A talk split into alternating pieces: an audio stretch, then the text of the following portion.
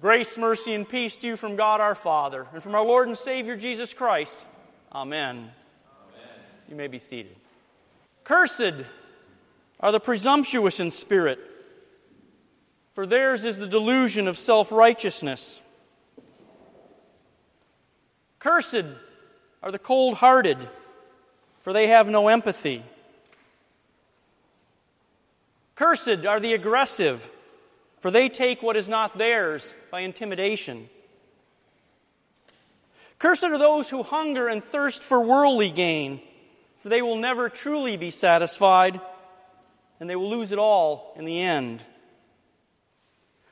Cursed are the unmerciful, for no one will feel sorry for them or help them. Cursed are the corrupt in heart, for they can't see what God has done for them much less thank him. Cursed are the troublemakers, for they stir up hatred and conflict and are the children of the devil. Cursed are those who persecute the righteous, for they reject the kingdom of heaven. Cursed are you when you are not reviled or persecuted, or have no one uttering all kinds of evil against you on Jesus' account. Shudder and be fearful, for your reward is only on earth. For you are not following the footsteps of the prophets and proclaiming the message of the Lord. No, those are not the Beatitudes. If anything, we ought to term those the don't be attitudes. That is, those things are not the thoughts, the words, and the actions of a disciple of Jesus. They are the behaviors of those who work at odds with what Jesus is, does, teaches, and expects of us. They are the behaviors of you and me, even on the very best of our days. For we are rarely any of those many blesseds that Jesus proclaimed on the mountain that day. And even when we are, it's often out of selfish motivations, not out of purity of heart. By turns, we can be arrogant about our own holiness compared to the behavior of others. We can give a cold shoulder to the suffering. We can push and push and then push some more for the things that we want, ignoring or downplaying the needs and the wants of others.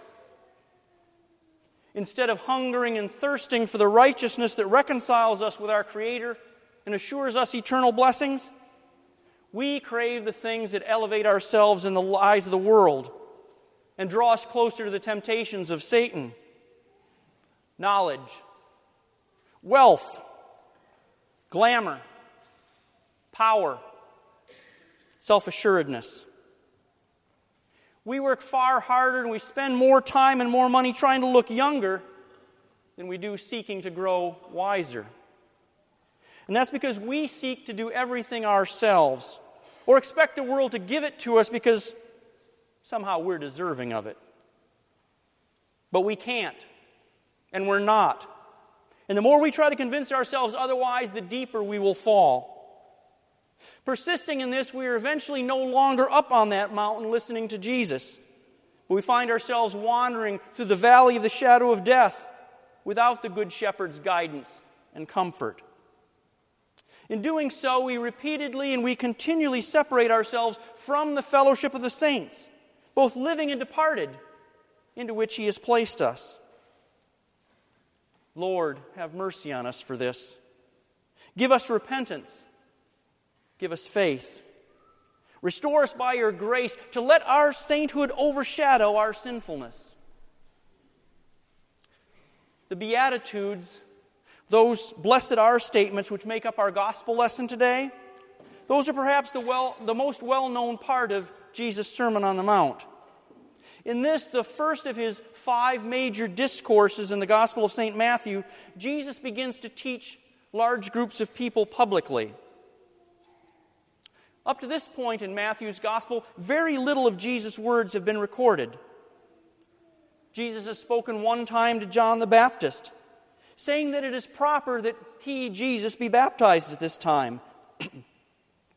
Jesus has spoken to Satan as well, resisting his temptations by both rightly and effectively using the Word of God to defeat the devil's lies at every turn.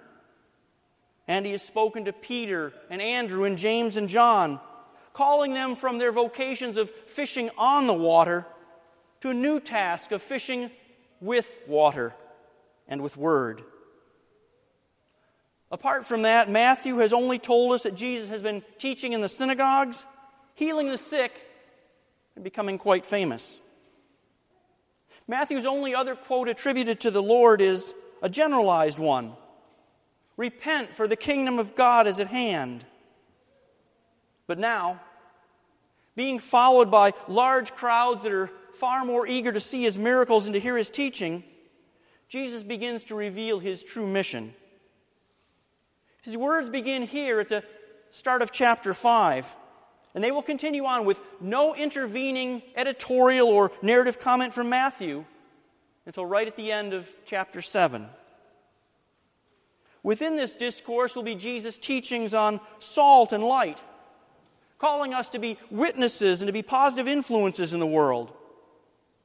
There are his warnings that the law is not abolished, but rather the law is fulfilled by him and will not be relaxed for anyone in any way. We also find his amplifications and his expansions of the law. Those several statements that we occasionally hear about, you have heard it said, but I say to you. He warns against boasting of your piety or calling attention to your religiosity. And in this discourse, he teaches the Lord's Prayer. There's much, much more. And entire books have been written about Jesus' many teachings here in the Sermon on the Mount. But it all starts with these Beatitudes. Right up front, we should notice something that is very important about how Jesus works. He does not begin teaching the faith here by giving a big, slick, showy presentation. He doesn't even do a miracle as a visual aid. And he doesn't zap the knowledge into their heads by way of telepathy or by an internal warming of the heart. Rather, he opened his mouth and spoke to them in human language they could understand. He proclaims his message with his voice. By such common means comes the power of God. And so it remains, for Scripture teaches us elsewhere faith comes from hearing and hearing through the word of Christ. Have you ever looked closely at the Beatitudes? Have you sensed a pattern in them? A progression as they continue through those nine blesseds? In them, you see a movement from a shallow weakness of faith to such great strength of faith that one can withstand the reviling, the persecution, and the false accusations of the enemies of Christ. Yet, even in such suffering, the one who remains faithful rejoices with gladness, trusting that his or her Lord has promised great rewards, rewards in heaven to the one who stands firm against all of these earthly and devilish assaults. Look at them again. See if you don't discover the path of your own journey of faith. We begin poor in spirit and yet, on account of Christ and what he has done for us by his own life and death and through the work of the Holy Spirit, the kingdom of heaven is ours. We mourn because we wallow in the sadness of this life and the fear and the sense of loss that we feel at the departure of loved ones, rather than grasping the joy of suffering having ended, the victory both gained and granted. We remain meek and lukewarm in our faith, fearful of losing, fearful of falling into poverty, rather than trusting that God will grant all that we need and more if we step forth boldly in His name. We hunger and we thirst for righteousness because after realizing that it is granted only in and by and through Christ, we do not seek every opportunity to have it granted to us again and again in absolution and sermon and supper. And even when we do, we often fail to fully trust that in these gifts, The Lord has truly worked righteousness in us. He has filled us with Himself, and He has driven out the devil and all the doubts that devil tries to bring upon us. And yet, Jesus has fully satisfied both His Father's justice and His Father's love in His suffering, death, and resurrection. What's more, He's fully satisfied us with all that we need, even when we don't realize it, accept it, or trust it as we ought. It's at this point in the Beatitudes we see a shift in the pattern, don't we? Those first four Beatitudes speak of weakness, of failure, of neediness. But now, enriched in spirit, comforted in sorrow, emboldened by his promises, and satisfied in righteousness, we are brothers and sisters in Christ and we are enlisted and enabled to do great things for the sake of His kingdom. We can become merciful, for there's no longer any reason for us to hold back in sharing the gifts of His kingdom with others. They are inexhaustible, they are available to all. We need not hide them or hoard them or hold them back. Made pure in heart, we not only see God, we see God in others. We see God in ourselves we see how we are all knit together in the one holy Christian and apostolic church. And days like today, All Saints' Day, they are no longer reminiscences of losses or sorrows over who and what we do not have any longer. They become celebrations of all that has been given to us and to all who believe, both living and departed. All that we continue to have, all that we continue to be given. All that is our promised inheritance of the life to come. No longer captive to the pressures of playing individuals or organizations or ideas or nations off of one another to further our own aims, we are then enabled to become peacemakers. We seek out common interests, the elimination of rivalries and resentments and selfishness, and we seek reconciliation of all those God has created in His image. But we do so always remembering that the most important, the only true peacemaker who really matters, is Jesus Christ. And the only reconciliation that has lasting importance and effect is the one that He has accomplished for us with the Father. What then of those last two Beatitudes? Those that speak of being persecuted for righteousness' sake. Those which say that being reviled and spoken badly of ridiculed and unjustly punished for the sake of confessing the name of Jesus is a good thing? Never looks that way, does it? The world and our sinful nature look upon any suffering or embarrassment, any pain or setback as something wrong, as something undesirable. Satan whispers in our ears, just as he did in Jesus' ears don't do it. Avoid the suffering. Take the easy path. Enjoy yourself. Take the fruits of this life.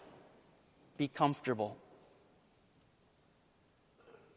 It takes a very mature faith to accept persecution, and our faith is never fully mature. We constantly circulate again and again through this progression from poor in spirit to rejoicing in persecution.